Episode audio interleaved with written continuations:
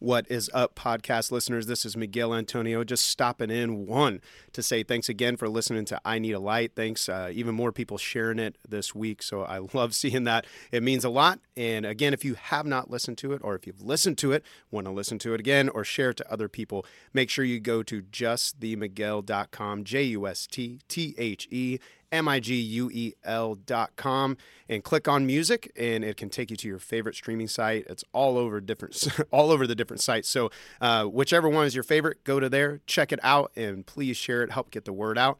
And number two, uh, just a reminder that right now uh, we have the pre-save link. It's in the notes uh, of the podcast or you can go to my social media sites at just the miguel and click on that as well. The pre-save for the new single that's coming out called move on. It drops wednesday august 11th at noon. So again check that out in the podcast notes. I'd love for you guys to pre-save that and get ready uh, to enjoy it. And so now let's go and jump to the episodes today what is up? I am Miguel Antonio, and this is the Live and Create podcast. It's where I interview artists and entrepreneurs about what it means to live a great life and create great things. On today's episode, we have Hank Weedle. Hank is a very busy dude. He's a talent buyer for the national live events production company Mammoth Live. He's founder, manager at Core Management, co director at Sofar Sounds KC, and co operator at Dart Records. Now, his love for music, it's very clear and evident, but, but it comes second only to his passion to love and bring value to others the best he can in this crazy cutthroat music industry. Today, Hank and I discuss employing empathy in the music industry and how that can easily go out the window if not tended to. He shares an inspiring story of how his company found a way to come together and show love to its people during the pandemic. And we also discuss Buddhism, atheist Buddhists, what is that? And that's kind of what we discussed. and then also how to reconcile your past, the good and the bad, uh, to who you ultimately want to become as a person. And all along the way, he dropped some great insight for others who are looking to work in the industry and uh, anyone who's just looking to generally become a good, decent, loving human being. It's a great podcast. Enjoy. The Live and Create Podcast.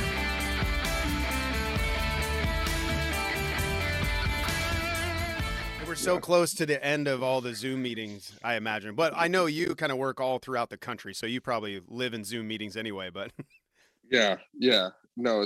If anything, Zoom ain't going anywhere for me. But uh, I know for a lot of people, it's winding down, and you know. Uh, but for me, it kind of seems like the new normal. It's probably something that I'm going to be doing for quite some time now. And honestly, right. the way that I see it is, uh, you know, if you can turn it into a Zoom meeting then it makes it, taking a meeting all that more worthwhile. You know, absolutely. It's, it's hard. It's hard to travel between Kansas City and Lawrence and other cities to go do meetings, and this just makes it. I can knock everything out in the morning. You know. Yeah.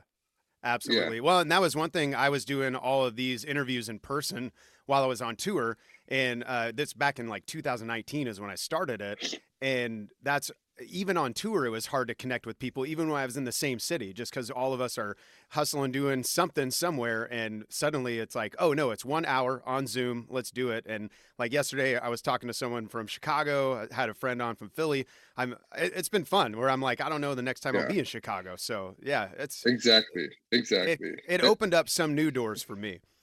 And it also has introduced me to people that are just phone figures typically to me. People who i only talk to on the phone i've never seen in person. Now i know what they look like. I know you know a little bit more about them. You know having having zoom calls with agents is an interesting experience but uh, it helps me get to know people better to be able to put a face to the name. Yeah. and so you know there's just been so many upsides to i guess the pandemic in that regard of like I've gotten to know people a lot closer, and it, it has happened through this app. Interesting. That's yeah. cool. And it's yeah. it's funny you say that too, because and honestly, if you're okay with it, I'm fine with just rolling right into the podcast with this. But like Absolutely. to give give the listener context, like you make your living off of live performance and working with with musicians. And so for right. you to see the upsides even in it, because you took a hit just like everybody else, uh, that mm-hmm. I think that's a huge, huge thing. Like no doubt, a lot of hard things happen uh, in a lot of like painful things, yeah. but it's cool to see where where the the benefits are. So absolutely. Well, I mean, you know, we work in such a fast-paced industry. Wherever you work in music, whether you're a performer, agent, manager, promoter, everything's so fast-paced, and it's nice to be able to, you know, when you're moving and grooving and you're just taking phone calls and you're not really putting a face to the name. It's super easy to forget who you're talking to or uh, you know, just kind of lose sight of the the humanistic aspect of it. And so it's cool to like finally everyone's come to an agreement that Zoom call is the place to be doing meetings, right? It, Zoom or FaceTime. I know some people have preference, but uh, it, it it makes me feel better doing business with people knowing that I I recognize them and I've talked to them on right. a different level. It's it's really changed how I empathize with people and and how I apply empathy to my business practice. Do you feel like the seeing a face and kind of seeing them more humanized uh, brings that empathy to you? Absolutely. And it, it, it, at the end of a long day, it reminds you, you know, you guys are all on the same team here. Everyone's working together because you get to see their smile, you see their mannerisms, you see the way that they actually feel about something. You're not trying to guess where everybody's heads are at on something. It's very right. direct. And so uh, yeah, I think in that regard, you you become better with your business practice because it's a more human experience it, inherently. You know. Yeah. Absolutely, man. Yeah.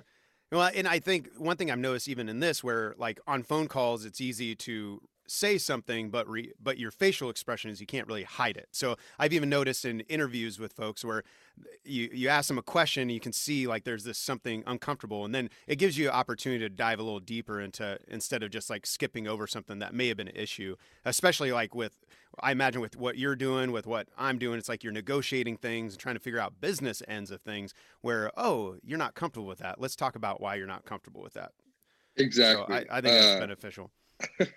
and you know that's always like the tricky part for me though is sometimes it's fun to be willfully naive to how people are thinking you know it, it, especially especially when you're dealing with like uh you know some some uh big time people who you know they're they're used to getting what they want and i got you. it, yeah okay. it's it's it's interesting. It's it's it is funny to see people's facial expressions now. And it, again it's another thing that changes the way that you do things because you you see how people now react. It, it's right. you understand it from a different perspective. It's just so weird how it changes. You never would have expected it. You know uh, april April of 2020, everyone was rolling out of bed every morning, not putting pants on, just hopping on a Zoom call, and all pissed off. Nobody wants to be there. Nowadays, right. to me, I kind of look forward to it. It's a it's a time That's to cool. catch up. It's a come it's the coming togetherness of everybody, you know. Right. Now working yeah. working in the live events industry, I imagine April 2020 was just a painful, painful time though. For it's you. tough. Very what, tough. What were some of the things that that hit you in those first few months? Um, the first one really was, and this is, you know, the the most immediate effect was, holy shit, where were where were we when this pandemic hit? Where mentally, physically, as a society, in this industry, look at where we were when we left off. That was kind of the biggest thing. Was like we have worked ourselves to death. We're all right. crazy busy. You know, like ha- what is what is time off? You know what I mean? That was the first big thing is what is this? What do I do with my hands? Right. Exactly. And so eh, the the big thing that stood out to me though that really hit as soon as the pandemic hit was, you know, one, the entertainment industry is always the first one to go. It's the first one out the door and it's the first one, it's the last one back in. Right. Uh, and I think that's been the case here. Um, so it was daunting April of 2020 to to enter that space with such uncertainty. Um, I think though one big thing that it did do is a it gave us some free time to slow down and and uh, focus on some different aspects of our lives that we probably neglected, as we all do as we get wrapped up in our day to day. And then you know it, it also showed going back to that word coming togetherness of the community because everybody had each other's back. And we we hmm. knew that whether or not we were in this for the long haul this was going to deeply affect a lot of people. Uh and it did. It really did. It affected you know not just in entertainment but across the world. You know hundreds of thousands of people died. Uh, millions lost their jobs you know but for us especially it was tough because we lost the one thing that we are passionate about right? Touring mm-hmm. and live events and community. We lost that. And so april 2020 comes about. We've canceled all of our shows. Everything's pretty much in the shitter at that point. and uh if i can cuss i don't know. Oh yeah. You, like... feel, feel free to say whatever you like my man. Okay cool. Uh you know there was this understanding, this general unspoken understanding industry wide that it was time to to unite a little bit, and hmm. that's when NIVA was formed. That's when uh, you know all the organizations that supported stagehands and musicians and promoters, a lot of organizations that will be lasting for decades now. So they started in that. that. moment. They started in that moment, that's and uh, it is very big because it you know unfortunately you it's trial by fire right you have to mm-hmm. start something in the middle of this pandemic but now they know how bad it can really be and so we right. know that next time this comes around we we understand the level of support that needs to exist to push us through the next time so it mm-hmm. yeah it was a tough learning experience but it's a at the end of the day it's a great learning experience everyone walked away or at least from my world, everyone is walking away with a smile on their face and, you know, kind of a little chip on their shoulder. They're ready to get back to it and like ready make things happen. Going. Again. Yeah, exactly. Well, I remember uh, talking to a friend of mine who owns a business uh, here in Kansas City, and is right in the beginning of it. And I remember saying to him, like, "This is going to be the moment that people are going to find out whether you give a shit or not."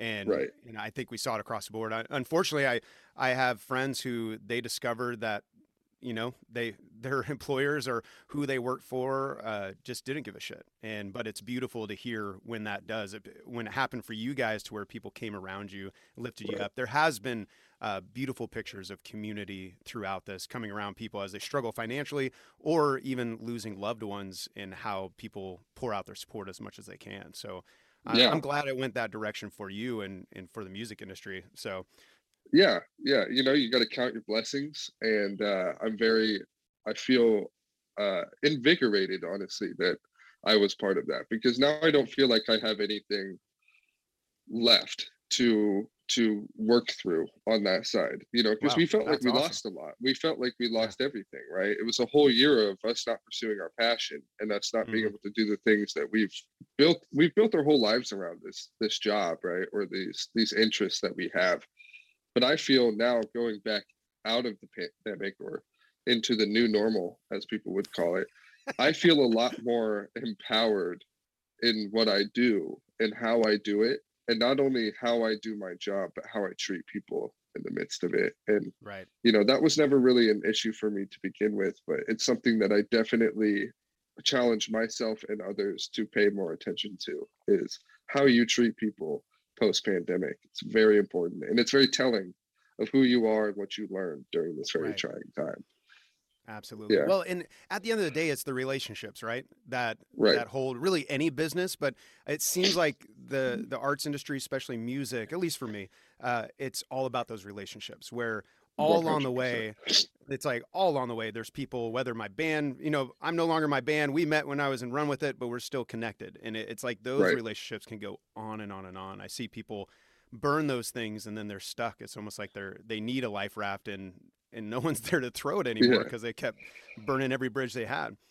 Well the, some people just don't see through to the end. And that's not that's just a human error you know, right. that's not something that is a dig towards anybody. Some people and it comes to maturity see... too of just learning and growing. So absolutely, I think it also comes from that trial by fire experience of doing things the wrong way, right, right. and then learning.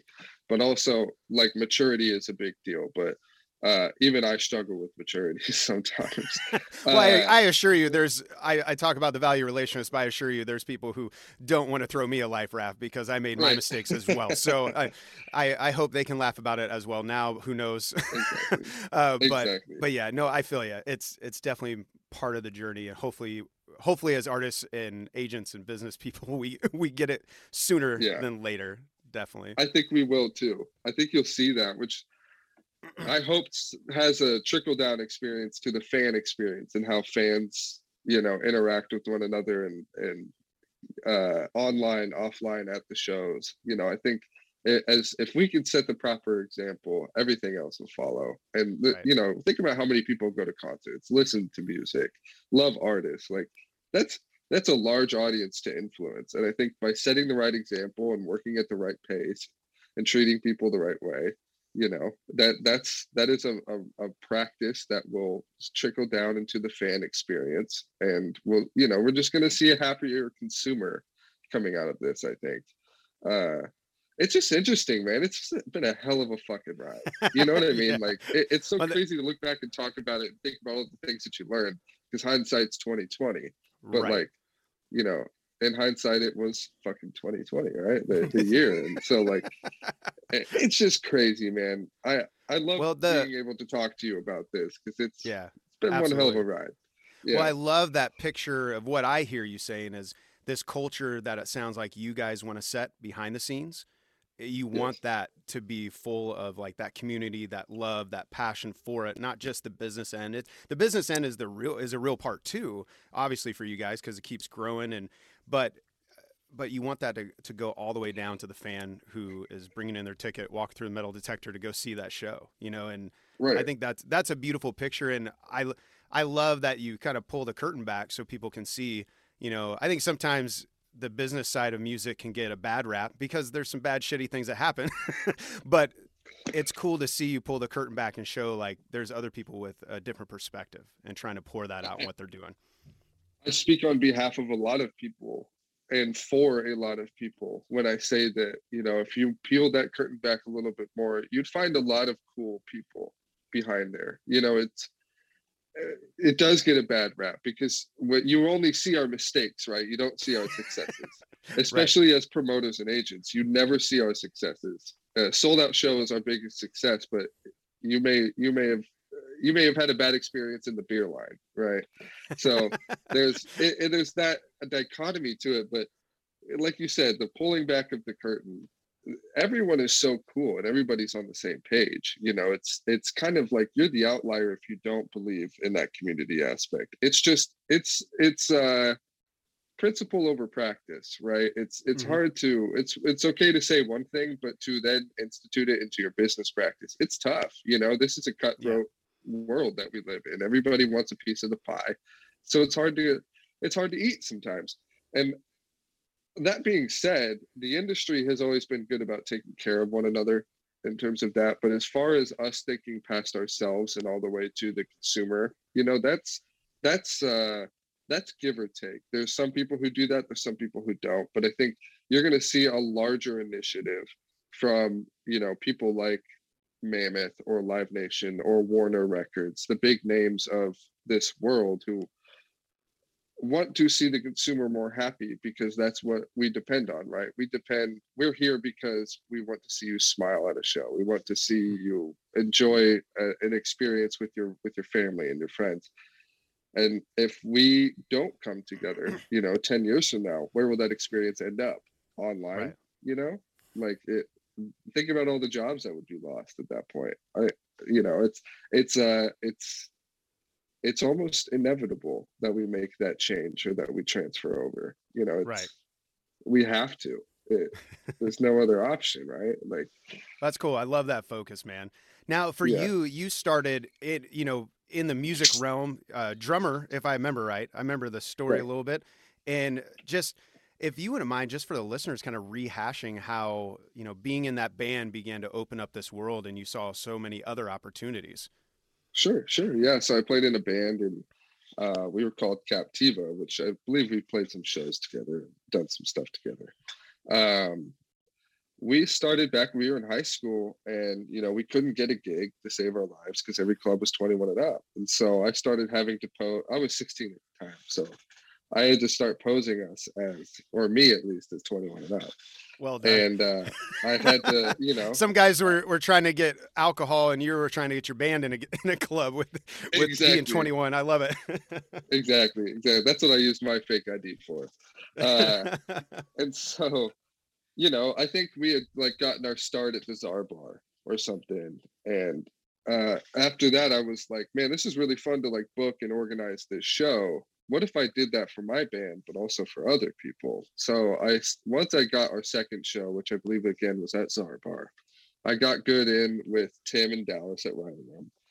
And uh, one day, you know, I asked him, "Hey, can I promote a local hip hop showcase at your room?"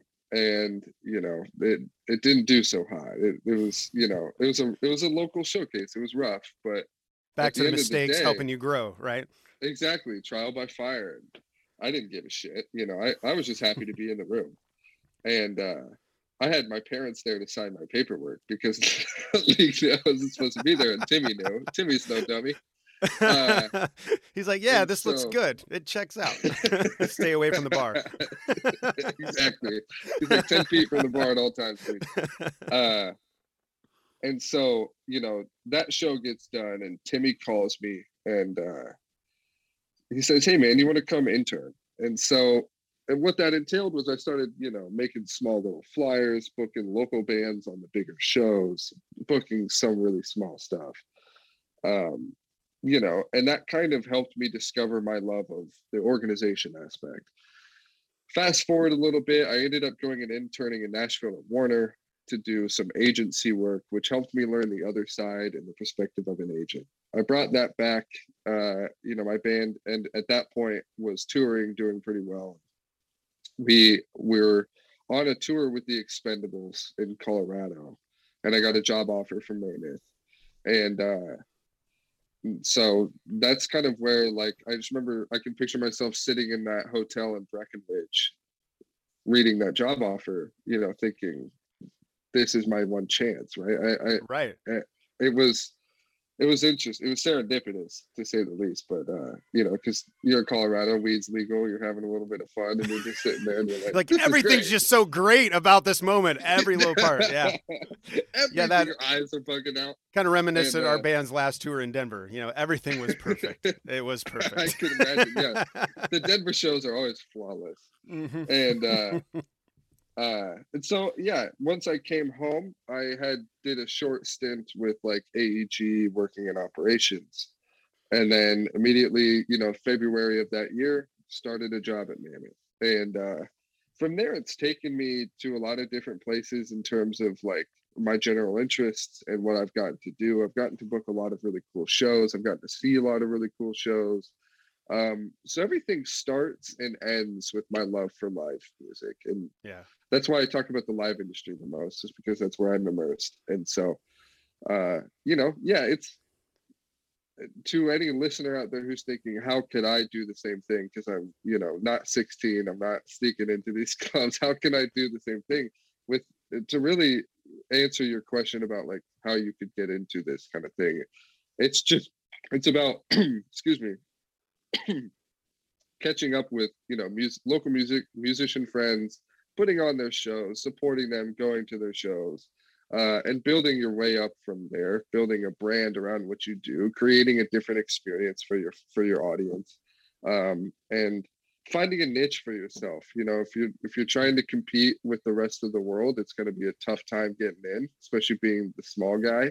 You know, I've learned that from firsthand experience. Right. But uh, you know, it, if you can find something and set yourself apart from everybody else, you're going to have a very long and successful career in this industry. That's huge. One thing I've enjoyed getting to know you over the last few years is that you always are focused on this idea of bringing value. You know, even earlier, I yes. hear you talking about the value that you guys can bring to the customer as they walk through to see the show. It was so much so that I had asked you to tell your own story, but you tell your own story and then you try to glean the value that you can give to somebody else out of it. Like you really, you it just exudes from you. Like I, I don't even know if you know right. you do it at this point because I it don't. really is who you are. uh, and who I have at least have have known and, and, got to know over the last few years and seen operating. So I I love that even in your own story, you're like, I'm gonna find a little nugget to give value to other people. That's awesome.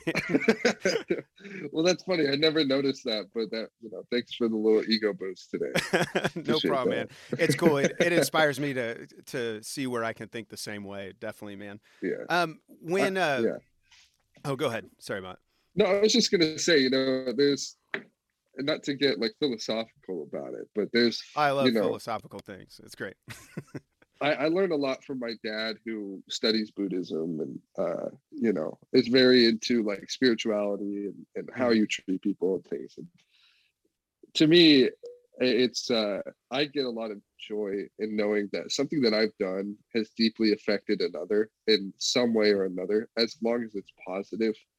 And you you know you watch documentaries and you see things like use that term that you just said little nuggets of life that people bring up in documentaries where they say you know this person said this to me one time and then i ended up here right and you know, it just took that one sentence for them to change the course of their life and end up It somewhere is else. crazy to think about. It- it's crazy to think about it just saying the right thing at the right moment can change somebody's life and Yeah. how small that is now but how big that is later that's i really i'm just fishing for gold here i want to be able to say that i said that one thing I love that.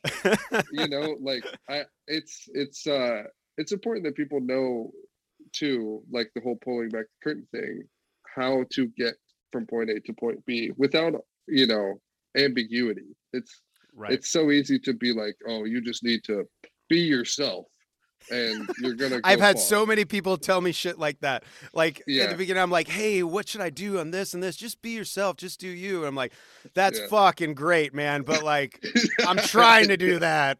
But like bro like, how do I be Yeah. myself and get paid better? Let's talk about that. exactly exactly how do i make a living wage off of being myself that's a scary concept to think about it's good work if you Uh, could get it, but then it, it seems like does that corrupt yourself? I don't know. It starts to, you know, like I do more of that. I can't I be that. Yeah. I don't know. You know, maybe I should pay close. I don't know. I don't. You know, I think as long as you're always true to your heart, as long as you're true to the values that you have set and you set boundaries, you know, you're not going to run into that issue. But more of that later. I'm sorry. I you look I like love you're that- going to ask a very important question. No, I was just saying I love that fishing for gold perspective of the Nuggets. I I've never heard it Yeah. said that way, and that's really cool. And so, do you are do you practice Buddhism, or is that just a piece from growing up and and taking some of the values you learned from it? Uh, I do not personally practice. Uh, Okay. I, it's more of the latter of what you just said. Right. Uh, uh, being around it a lot. Um, you know, and it, it it's just so crazy. I don't know, you know, if you've practiced Buddhism. I haven't. I've a- practiced one time. Learned You know, I've been to a from it, but- temple once. Okay. It's it's an interesting experience. It's very like visceral and like it's just kind of like you know when you really immerse yourself into it, it's kind of intense. But like I don't do it just because I don't even exercise. Like I don't I you know I'm so bad about all of that Have you- shit. So this seems like a but- left turn, but have you heard the new J Cole album that just dropped? I have. It was Oh, so where he amazing. he talks about how he learns from different religions, but he doesn't have the discipline. Eh, Like, have There you that it made me think of that when you said, "I don't even work out, bro. Come on, you want me to meditate? How many?" Anyways, I completely uh, took a left turn from your story, but No, no, I was pretty much I was there anyway. So uh I, yeah no the i just picked up little bits and pieces along the way. Uh you know buddhism is more about practice than uh speech right? It's more about doing than saying. And so that's kind of that that principle has helped kind of shape my focus a little bit. And it's an interesting concept you know i know, I know everybody comes from different uh you know religions and creeds but it's uh there's you when you engage spirituality in a way that's meaningful to your life you can really learn a lot of things that that shift your perspective and your paradigm. And it's just interesting you know the way that i look at the world now versus how i looked at it 10 years ago. Right, yeah. Yeah, I feel you on It's that. That's change. I've definitely gone on a progression to where, um, you know, I, if I were if I were to meet myself even ten years ago, I I just I would be kind of confused at some of my thoughts. But I, my hope is Yeah. I continue to grow and continue to expand to where hopefully I, I am changing yet again a decade. It's like, okay, I've grown more, hopefully wiser, Yeah. hopefully calmer uh, in some regards. I'm, I'm realizing I have so much angst in my life Yeah. and like how to, and that, that's what's interesting. Uh, Buddhism to me, I, I'm, I'm not in, in like for me, like spirituality is not kind of a thing that I like to pursue at this point in my Right. life, but the, the practices are interesting. The meditation Yes. is really interesting to me. Um, so the there's even some I've I've heard some atheist Buddhists, which is interesting, but because they don't look towards Mhm. like the spiritual end of it, but they love the practices and the tradition of it. And uh and yeah, and meditation has been a piece that I've been trying to That's probably more of me. yeah yeah i think spiritual atheism that's a really fun or atheist buddhism is uh Yeah. First time I heard it, I was like, "What?" concept. But I heard someone talk about it. I was like, "Oh, that's that's interesting." Like to Well, have those grounding well- principles. what i noticed about you too miguel is you know you talked about how you've seen me over the years but how i've seen you over the years too is if you had told me you had studied buddhism i would have believed you Oh, because you know you seem to have this you one you're very zen you're very like centered uh, within yourself pretty well, well, not all the. I appreciate it. Not not all the time. Yeah. Definitely, I've had my yeah, but I do appreciate it. Uh, it's a labor of love um to, to be calm. Uh but you also the way that you one you know and i think this in turn inspires a lot of people just the way that you stay inspired yourself and seem to always find the focus in the things that you do and you find the purpose you know the end goal. A lot of people just do things for the sake of keeping themselves busy. Uh, you seem to do things with the purpose of growing progressing and bringing people with you which is something that i admire because that's what i want to do in my life. So vice versa you know if again if you had told me that you had you know you were spiritual or studied i you could have put it right past me. But that atheist buddhism thing is very interesting. I, that's definitely how i see myself. I grew up in a christian household Yeah. uh, for most of my life and then uh, you know right around high uh, end of high school more of college everything kind of shifted. My you know my dad went a different route and i kind of just stayed neatly in the middle and uh you know just took what i felt was best for me out of it and walked away you know?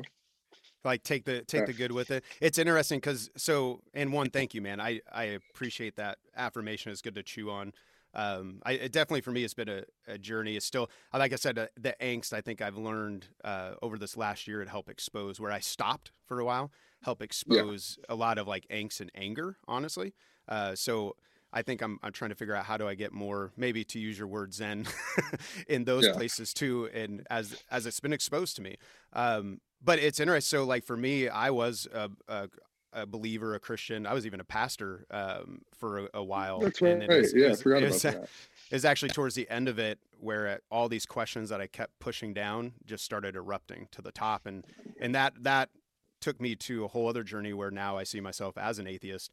Uh, but but it's kind of the same thing. My wife even encouraged me, like, because we don't agree on this on the on like all of our spiritual tenets uh, necessarily. But she was like, "Don't Right. throw the baby out with the bathwater." Like, there's some great things that happen during that process. Um, and you know, it's 20 years of my life, and so it's cool to like to hear you say, you know, I took what were the good things, I took some of the things and threw it away, and so it's like now I feel like I'm going through an old, I don't know, what are those, what are those called, like treasure chest, not treasure chest, but what, you know, what I'm talking about, like a, uh, fuck, treasure like old old movies, they'd like put a bunch of shit in them at the foot of their bed.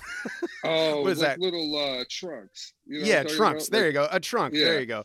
I'm trying to make an analogy. Can't even think of the word, but I feel like I'm like slowly opening up this trunk and being like, okay, we'll keep this, throw that away. Yeah. we'll keep this. it's a tough open too though because you're kind of like are there things that i really don't want to come back to here right. you know and, and spirituality and really just and i hate talking about spirituality because it gets confused with so many other things but like Mhm. you know just It's an ambiguous word. knowingness let's call it that yeah it's an ambiguous word but like being knowing of yourself it's a very uh a vulnerable position to be in to put yourself in too Right. and usually most people go down that journey themselves like alone you Mhm. know you were a pastor for what 20 years you said Well, I was uh, a believer for about 20 years, a pastor for about 20 10 to 12 of those. So, yeah. okay yeah I mean, I'm sure you've had that experience where you've been alone in that journey, and it's Oh, yeah. you test yourself quite a bit, you know, in terms of like what you believe and how you believe in, why you think that it could be true, and it's uh that unpacking of that trunk can really unpack a lot of other things, other Right. things in the It process. can. So uh, uh, it's tough for people to really get into the whole Buddhism thing, the whole spirituality thing, because there's so much to unpack once you really get into the weeds of it. And it's it's tough. You know, I still to this day tend to avoid those moments of like, you know, getting into the nitty gritty because it's hard. Right. It's uh, it the you know after a long day of work, the last thing you want to do is sit down and like think about some shit. Think right? about some internal shit that's like, oh, just like fucked up my whole night, you know? And right, well, and that's that's what was interesting, you know, even back to the beginning conversation. I've talked to so many artists where, you know, we're all go, go, go. And it was easy. It's like so Mhm. for like, I don't know, three, four years, like our band was just going. I was either like on the road with them here recording or hanging out with my family. It's easy to distract myself from other things I didn't want to wrestle with uh, from the trunk, you know? Right. And I think a lot of artists, we were in that place. And now we finally had to start opening shit up because it's just like boiling up. And, and how do you find Yeah. healing from that? So, but I think it is, it's a, it's a journey for everybody where it's like in our, in, I think in our own time, I hear so many different people, whether they go from one faith to another or from faith to lack of or vice versa it's like all that's this long journey of asking themselves hard questions. And i i feel like i respect anyone who's willing to ask the hard questions you know and I do too. and- but in the due time because sometimes i i'm realizing there was a while i just couldn't. I kind of like you're saying like you know i can't i can't go there right now and uh, Right, it's right. okay yeah, you got to respect your own boundaries, right? Mhm. And, and and spirituality is supposed to help you, not hurt you. It's supposed to be something that's there for you to get you through that time. And humans just are not made to encounter every problem at once. Right? Like we, we can we can barely handle one fucking problem at a time. Yeah, we did Like, really it- awesome with a pandemic that I mean, we all thought it was going to be the bubonic plague. It Yeah. ended up luckily it wasn't, but like I'm like shit, if this is for real, like I we mm-hmm. started watching the Planet ape mm-hmm. series when the Yeah. the lockdown happened, I forgot it's all about a fucking virus like shutting down the whole Yeah. world. And I'm like, "Oh damn. Like we're screwed." Because yeah. I can see how this happens. Yeah, exactly. Well, it's like look how many hands that thing had to go through to get anything done, and it's like, yeah, oh, you Oh. want you watch that, and like you want to talk about a documentary on human error. Let's just make a documentary about COVID. But Right. uh, it's it's just uh, the way, yeah, you know, that's going back to COVID. It's just so crazy to look back and think like how you were tested in so many different ways. You know, Mhm. you were tested because you couldn't hang out with friends. So it was that tough thing of like, man, I can't go out. I'm bored as fuck. You, you were tested in maintaining those relationships. How do you do this virtually? How do you do this without putting people at risk? right. Uh, you know, you were tested in your daily practice, having to always check, do the phone, wallet, keys, and mask check when you walk out of the house. And uh, it it's just crazy, you know. There are things that I'm going to take with me for the rest of my life. Like I am never ever using a public used bowling ball ever again. Ever. I'm you went and invested and got the- your own. after this call, I'm going on Amazon. I'm getting my own everything for bowling. Because when you think about it, it's like how gross were some of the things that we used to do before COVID? Let me eat cheesy gross. fries yeah. and then just put my hands into this ball, and then nobody cleans it for two months. Like that's so gross. You know now you're making me think I need to buy my own mic for any club. Like, nope, nope, I got my own mic. Right. I saw this meme that was like Mike's post COVID, and it just had all Oh, this yeah. bacteria on it. Ugh. and uh, I I told uh, one of my bandmates we were in the studio last week, and I was like, "You need to buy your own mic. We are not like we are not doing this. That is so disgusting. I'm not even playing with you about this." And uh, yeah, it's just crazy, you know. Like I I love bowling. Now I got to go get all my own bowling gear. Uh, it it just. I'm not a germaphobe. I am no Howie Mandel by any means, but like Right. I certainly am now more conscientious about the things that I do. You know, I won't use public phones. I won't like it, it's just the little things. It's crazy to see how we've had to adapt like that. Right. Yeah, Yeah. it's so many lessons to take with us, man. Well, and I know, so I remember playing a house show. It was Sofar show. I think there's about 50 people in there, and you were helping put it Oh, yeah. together. And uh, you're like mingling, you're trying to make things happen, you're talking to people, and then you're like, all right, I need to leave because I think you were going to like a flow rider show that you had put together or something. I, it was like, so Yeah. you you have this scope that you're working with just from your pure passion. That's impressive. Um, and I wonder in all of that, and these are conversations I know we've had in the past, but what do you see for the future of live music. Uh, of like, live music. from the house shows all the way up to the flow riders and all that kind of stuff. Hmm, that's a very interesting question. Still trying to figure that out. My theory is that you're going to see everything kind of go digital for uh, a good a good period of time. Um, I was in uh, the phases of before the COVID, two years before COVID, working on VR projects with different producers and creating a VR product and a system to make VR music work Wow. and like 360 audio and things like that. We we didn't get very far because it's an extremely saturated place. But what we did learn is that number one, the human experience of live music will never be replicated. It Mhm. will always exist, and we don't have to worry about live shows going anywhere. But there is a great demand for, especially for the under 21 audience, uh, mainly the under 17 audience, all the high school kids and below Mhm. that there is a digital demand for shows because I, I'll tell you before i played my first show at 16 i wasn't going to shows i you know i was watching kiss concerts on youtube because that was the one band i fucking love That's Um, awesome.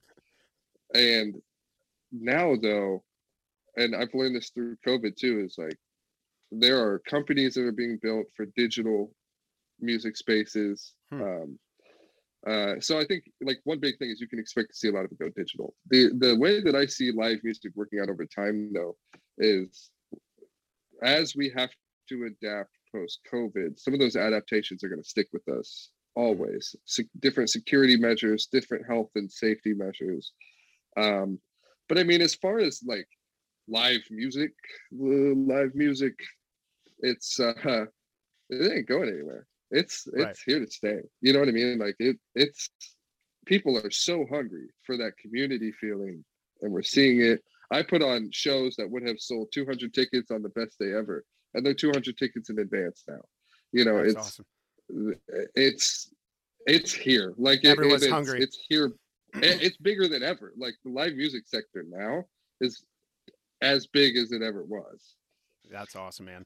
Well, and Yeah. definitely, I think all the pent up demand, you see like how much people long to like experience those things. You know, like the even like like not even the big stuff. It's like the smaller clubs of just going in, seeing your friends at the bar, grabbing a whiskey, and everyone's talking, and you go see three bands. You know, like that was something that I think I and probably a lot of people took for granted because it just it just was, you know. And even though Mhm. yeah, this is our industry, we both took it for Yeah. granted. Like this just is, and and we're like, oh damn, and yeah. So I I look forward to what it can look like in the future. That's for sure. I'll tell you what, come December of last year, 2020, I would have done anything. I would have sacrificed everything just to go see a local band play like the replay lounge. Like it Right. It, it was something that normally I wouldn't normally do because I'd be busy doing other things.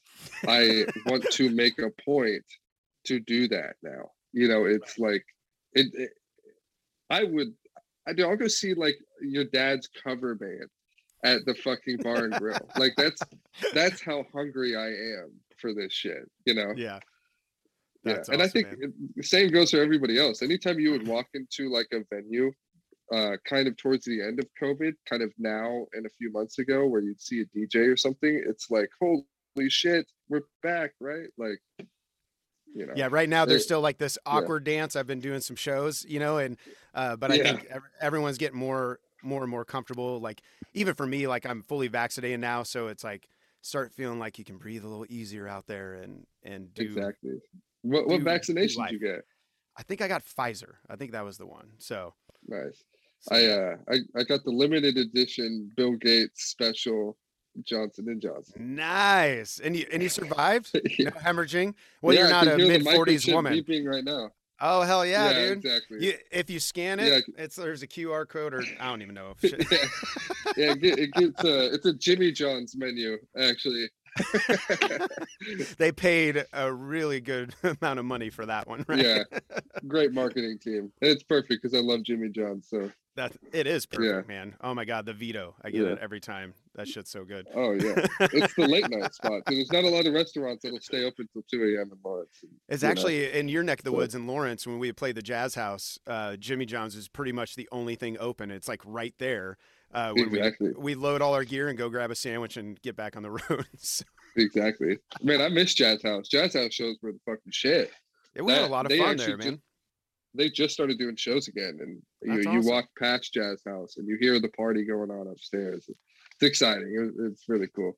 Yeah, they literally. There was one night, a uh, bunch of people had jumped in. Friend of ours who's like a professional touring harmonica player just happened to be on a date there, and so he jumped on stage with us. We started playing. They literally had to turn off, turn on the lights, and like kick everyone out because no one wanted to go because that's the vibe of the amazing. place. Like, I, it was a fun night. It was a super fun night. But that's amazing.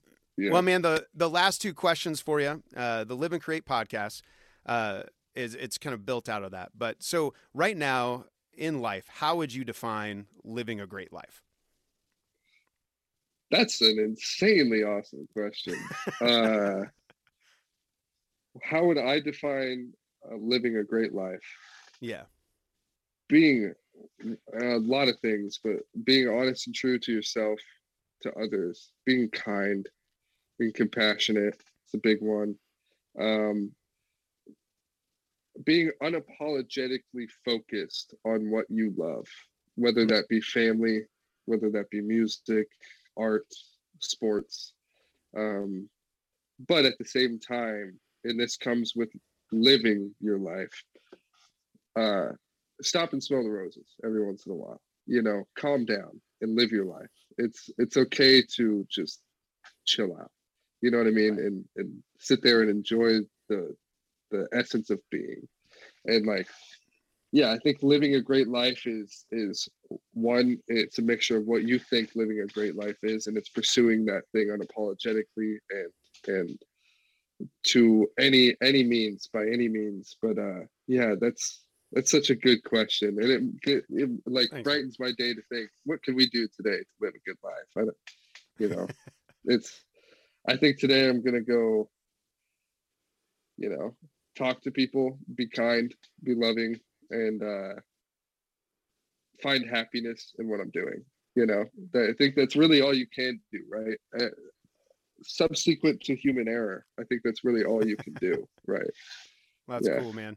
Well, and that's you know the the idea of it. It's like I feel like I'm on this journey of figuring out uh, what does it mean to me to live a great life, create great things, and kind of that analogy, opening the trunk we were talking about. It's like, what do I keep? What do I throw out? And what can I add in?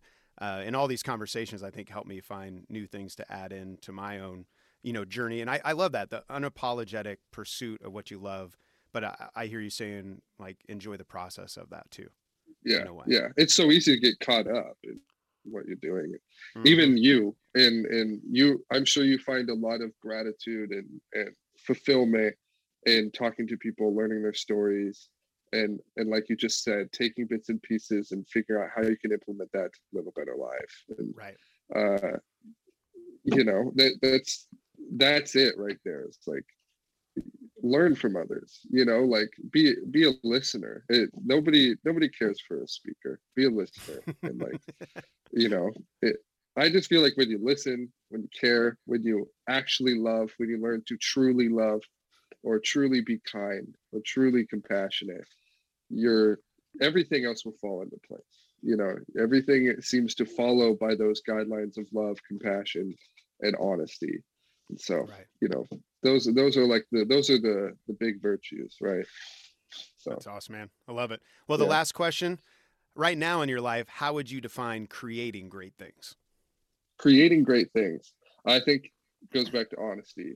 That one is literally just being 100% true to yourself that is how you create something great uh, it is not trying to create something great for the sake of creating something great it's creating something great for the purpose of creating for yourself, right? Hmm. It's uh you hear some of the greatest albums of all time, right? Like and those yes. were created on whims. Those created not for the purpose of being the greatest album of all time. It was created for the purpose of being a great musical record. And that's the same tenacity and the same focus you should have in creating great things is is how how can I deeply affect all the people who love this same thing that I do and create something that encapsulates their love and mine and can bring us all together?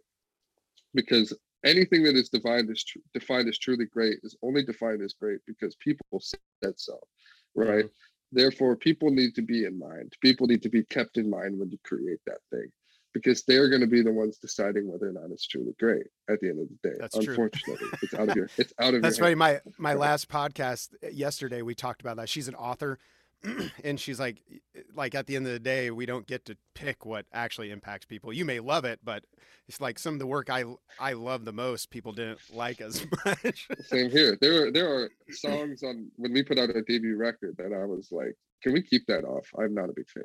Turns out that song was our biggest song on the fucking record. You know th- those awesome. things are out of your hand.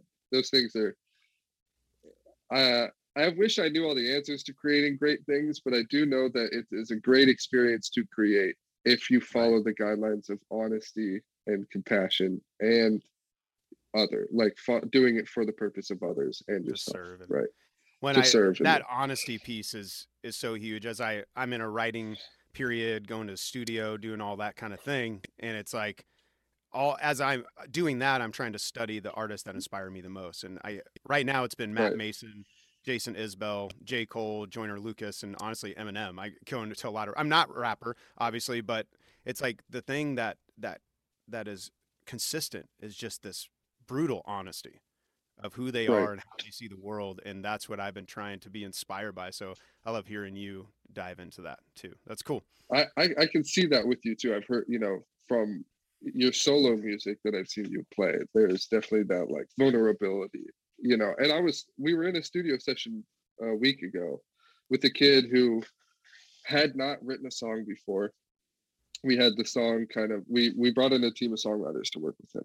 And okay. his big thing was, you know, how do you write a song? That was his big question. And it made me think about when you first start writing music, when you first pick up an instrument, you have that weird raw love for it right you have that that love that just can't be contained for this yep. thing right that is the same tenacity by which you should create and eh, and those people that you just listed off are the best examples i oh think oh of honesty tear me art. apart M- eminem especially somebody who's controversial right unapologetically himself uh Joyner Lucas, you know, somebody who's just crazy fucking talented. Oh my god! Um, yeah. But then it's also funny you throw in like the Matt it, Mason, Jason Isbell. like these are people who made their careers off of honesty, who right. who wrote music from a very deep place, you know. And that's why I think you see a lot of musicians who make it really big coming from nothing, because they've had to come emotionally from a place of complete vulnerability. You know, it, they know where they're at in life and they know where they want to be and they know the only way to get there the only thing standing in the way is their ego is that hmm. pride of keeping them from telling their story right? Damn. And the way that it actually is. And so that honesty aspect is really what sets that apart you know? That's huge, and you can man. always tell. Humans can always tell when you're being real with one another. That whole term right. real recognize real it, it it has the same application here of like we are not stupid. We know how you're actually feeling. We know where you come from. We know what's going on. Just tell us. Tell us a story. We're here to listen, right? That's huge, man. Well, dude, thanks for making the time. It was great, and uh, yeah, I'll uh, I'll I'll definitely uh, keep you posted when everything drops. So, man, thanks again. Please do. Yeah, thank you, man. Appreciate you. Thank you for listening to the Live and Create podcast. If you like what you heard, make sure you subscribe and leave a comment or a review the Live and Create podcast.